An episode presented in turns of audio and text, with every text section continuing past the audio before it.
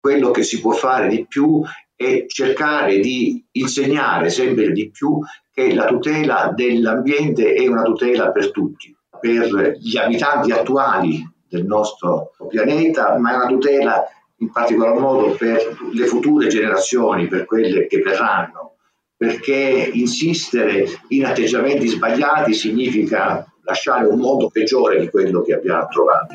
Pensare a chi verrà dopo di noi. E questo è il motivo per cui è necessario cambiare oggi per avere un domani più sostenibile. L'ho appena detto Federico Maurizio D'Andrea, il presidente di AMSA, la società per i servizi all'ambiente che gestisce la raccolta e lo smaltimento dei rifiuti urbani della città di Milano e di altri comuni nell'area metropolitana. Con lui e altri ospiti parleremo in questa puntata di rifiuti, per quali motivi si può e si deve considerarli risorse con cui rendere sempre più circolare e quindi sostenibile l'economia. Io sono Livia Caivano, giornalista e podcaster. Buon ascolto.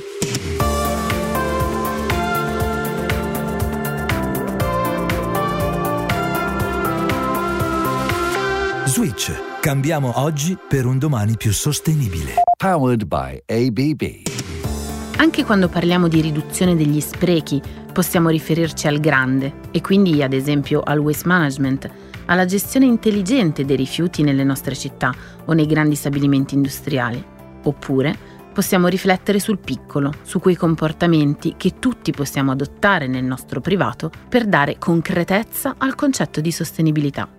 Lei è Alice Vullo di ABB Italia. Sostenibilità significa consumare senza lasciare traccia. Sicuramente per me è importante agire in modo sostenibile per poter assicurare un futuro che sia migliore del presente che stiamo lasciando, come ad esempio l'isola di plastica del Pacifico o la discarica di vestiti della fast fashion nel deserto dell'Atacama o ancora l'inquinamento con tossine potenzialmente tossiche e mortali dovuti agli allevamenti intensivi. Per questo cerco di evitare o limitare quanto più possibile l'utilizzo della plastica, ad esempio portandomi una borraccia ed evitando il consumo di bottigliette, oppure ho sostituito la pellicola trasparente in casa con quella in cera d'api o ancora, ad esempio, porto una borsa in stoffa quando vado a fare la spesa e compro carne solo da allevamenti a conduzione familiare, diciamo qua nei dintorni. Azioni concrete, insomma, ma anche il punto di vista pratico di noi cittadini, di noi consumatori, all'interno di un contesto ben più ampio,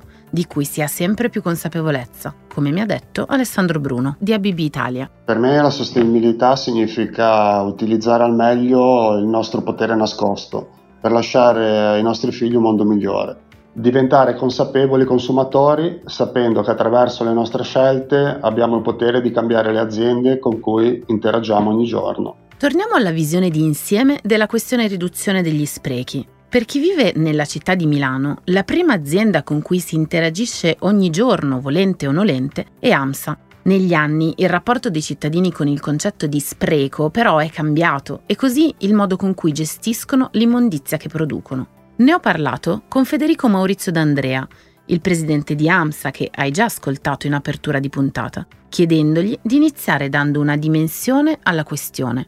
Ma quanti rifiuti produce una città come Milano? Noi abbiamo una produzione di rifiuti che è pari a circa 381.660 tonnellate di rifiuti su una popolazione di circa 1.400.000 persone, quindi è una produzione importante di rifiuti ed è una produzione soprattutto che vede AMSA molto focalizzata sul tema della raccolta differenziata, che è il primo aspetto per una sana economia circolare. È una produzione di rifiuti diciamo, ancora ampia, ma noi abbiamo calcolato circa 435 kg di rifiuti a persona per abitante. Beh, mica pochi. E che impatto hanno i comportamenti virtuosi come il riciclo?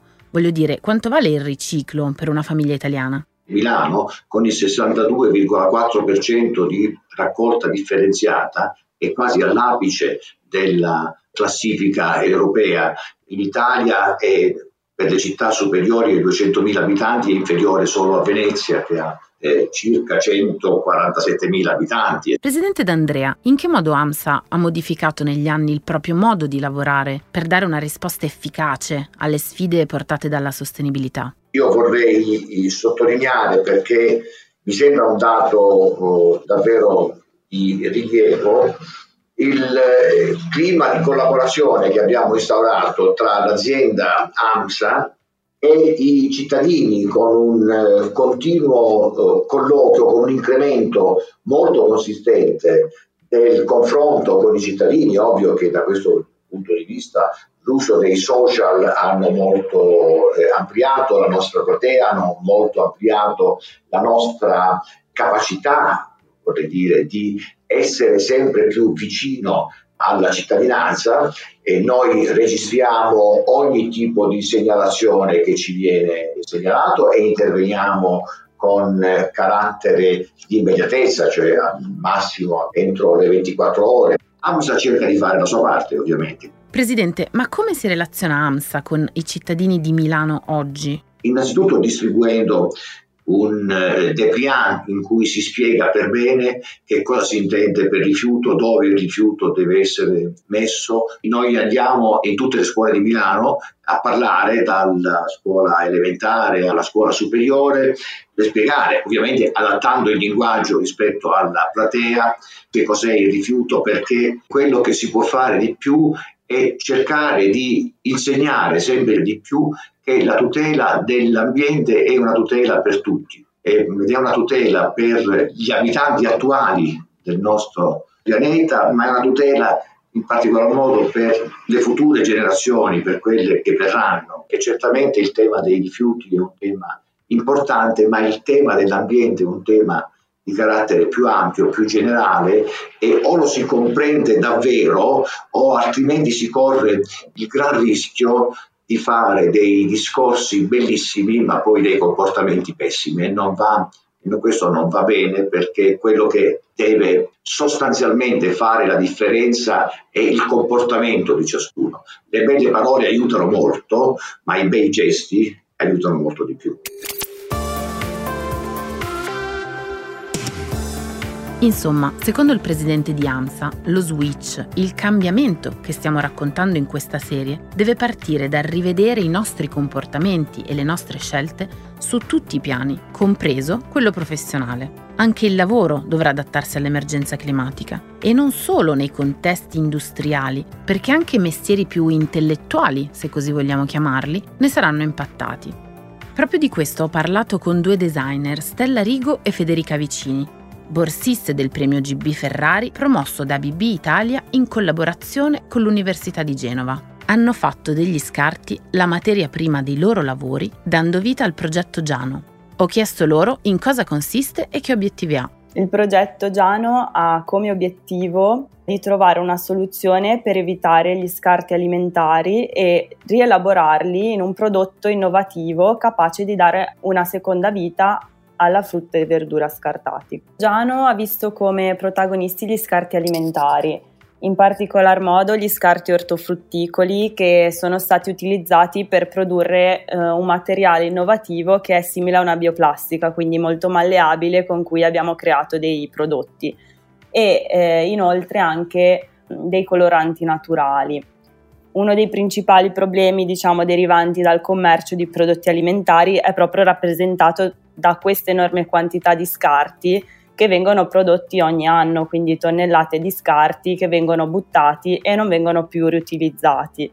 Quindi la nostra idea è stata un po' quella di eh, rielaborare scarti ancora utilizzabili, quindi abbiamo inizialmente fatto una raccolta da alcuni punti vendita ortofrutticoli che ci hanno donato gli scarti in eccesso che avevano di frutta e verdura che erano rimaste invendute anche solamente per diciamo dei difetti che poi non compromettevano l'utilizzo dell'alimento, ma solamente diciamo che non erano belli da vedere, quindi venivano scartati o buttati. Abbiamo fatto appunto una raccolta di questa frutta e verdura in eccesso e l'abbiamo riutilizzata lavorandola e trasformandola appunto in questo materiale con cui è stato possibile produrre ad esempio delle lampade o delle custodie a portaocchiali, dei vasi che eh, poi messi in natura sono completamente biodegradabili e quindi fungono da concime per le piante.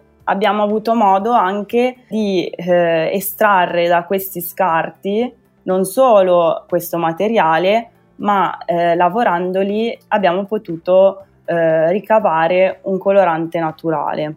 Con questi coloranti abbiamo potuto tingere dei capi di seconda mano e comunque altri indumenti per poi eh, esporli a una mostra che abbiamo fatto eh, proprio per la nostra tesi. Abbiamo potuto realizzare anche dei mh, coni portacibo con questo materiale che essendo completamente degradabile in natura potrebbe sostituire l'usa e getta della plastica, quindi abbiamo cercato anche di trovare dei prodotti che potessero sostituire dei materiali che eh, al giorno d'oggi comunque sono molto inquinanti. Il progetto Giano è quindi un'applicazione concreta del concetto di economia circolare. Secondo voi in quale contesto si colloca questo nuovo approccio? Quali obiettivi si pone? Quali benefici porta? Come sappiamo il tema dell'economia circolare è uno dei temi più discussi negli ultimi anni anche in sede di Parlamento. Questo perché i principi dell'economia circolare ad oggi sono pienamente in contrasto con il tradizionale modello economico lineare che c'è stato fino ad oggi, che si fondava sullo schema estrarre, produrre, eh, distribuire, consumare e smaltire. Quindi si basava sulla disponibilità continua di grandi materiali ed energia come se fossero inesauribili, invece come sappiamo ad oggi non è più così. Quindi l'obiettivo di creare un modello circolare è quello di creare quindi un modello di produzione consumo che include i principi di condivisione, prestito, riparazione, riutilizzo, ricondizionamento e riciclo dei materiali e soprattutto creare prodotti con una vita più lunga. Quindi un sistema che si basa sull'autorigenerarsi e procedere all'infinito, con risorse però finite. Nel nostro caso Giano si basa quindi sull'avere un occhio di riguardo anche nello smaltimento del prodotto stesso, perché l'obiettivo ok è stato quello di prendere uno scarto, di crearci dei colori naturali e dei prodotti, dei materiali che però poi si potevano reinserire in natura perché eh, il nostro scopo era anche quello di creare questi prodotti che si potessero smaltire facilmente e quindi abbiamo creato questi prodotti che potevano alla fine del ciclo di vita nutrire la terra stessa perché il nostro materiale è tutto creato da eh, sostanze naturali. Ecco, quali sono le sfide che la vostra generazione si trova ad affrontare per il futuro? Io penso che a seguito della presa di coscienza dei limiti delle risorse naturali e di un consumismo anche eccessivo, si debba poi prendere un comportamento di riguardo e a questo proposito il compito del designer si è evoluto nel tempo per progettare dei beni e dei servizi che devono essere pensati considerando anche l'intero ciclo di vita dei prodotti che appunto ci circondano e che creiamo. E questo nuovo approccio ha poi lo scopo di limitare l'impatto inquinante anche a scala industriale di un qualsiasi tipo di oggetto. Quello che ci impone la società in cui viviamo e il cambiamento climatico determina anche che il designer si adatti a un tipo diverso di progettazione rispetto a come è sempre stato. Mm, siamo arrivati a un punto in cui ognuno deve avere impegno anche nella sostenibilità. Nel mio caso, come designer, il compito non è più quello di progettare prodotti funzionali per l'uomo, ma è di progettare avendo un occhio di riguardo per, soprattutto per l'ambiente. Quindi di osservare, identificare, criticare e progettare la narrazione sul degrado ecologico e trovare nuove soluzioni. Questo perché per avere un miglioramento nei confronti del nostro pianeta.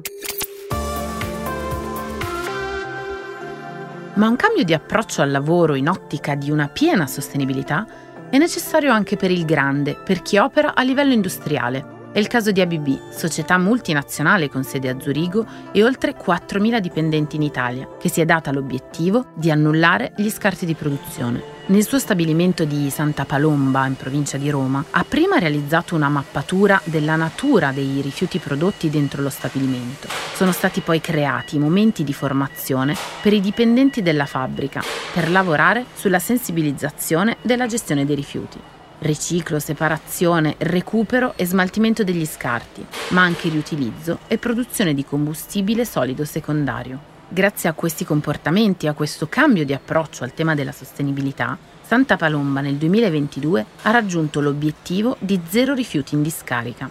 Per lo stabilimento e per ABB in generale si tratta del primo passo di un lungo percorso che mira a migliorare la gestione di rifiuti e che mira a obiettivi ancora più ambiziosi in ottica di economia circolare. Non solo, un risultato simile è stato raggiunto anche nel polo produttivo di Frosinone, dove in soli due anni è stato raggiunto l'obiettivo di zero rifiuti di produzione in discarica. Grazie a questo risultato, la sede ha fissato un nuovo benchmark nell'impegno per preservare le risorse.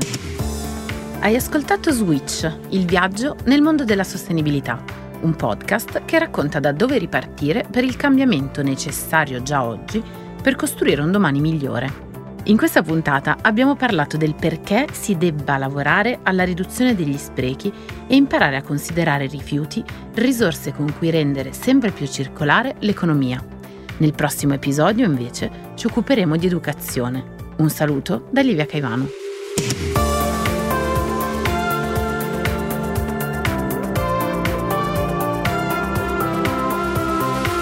Switch. Cambiamo oggi per un domani più sostenibile. Powered by ABB.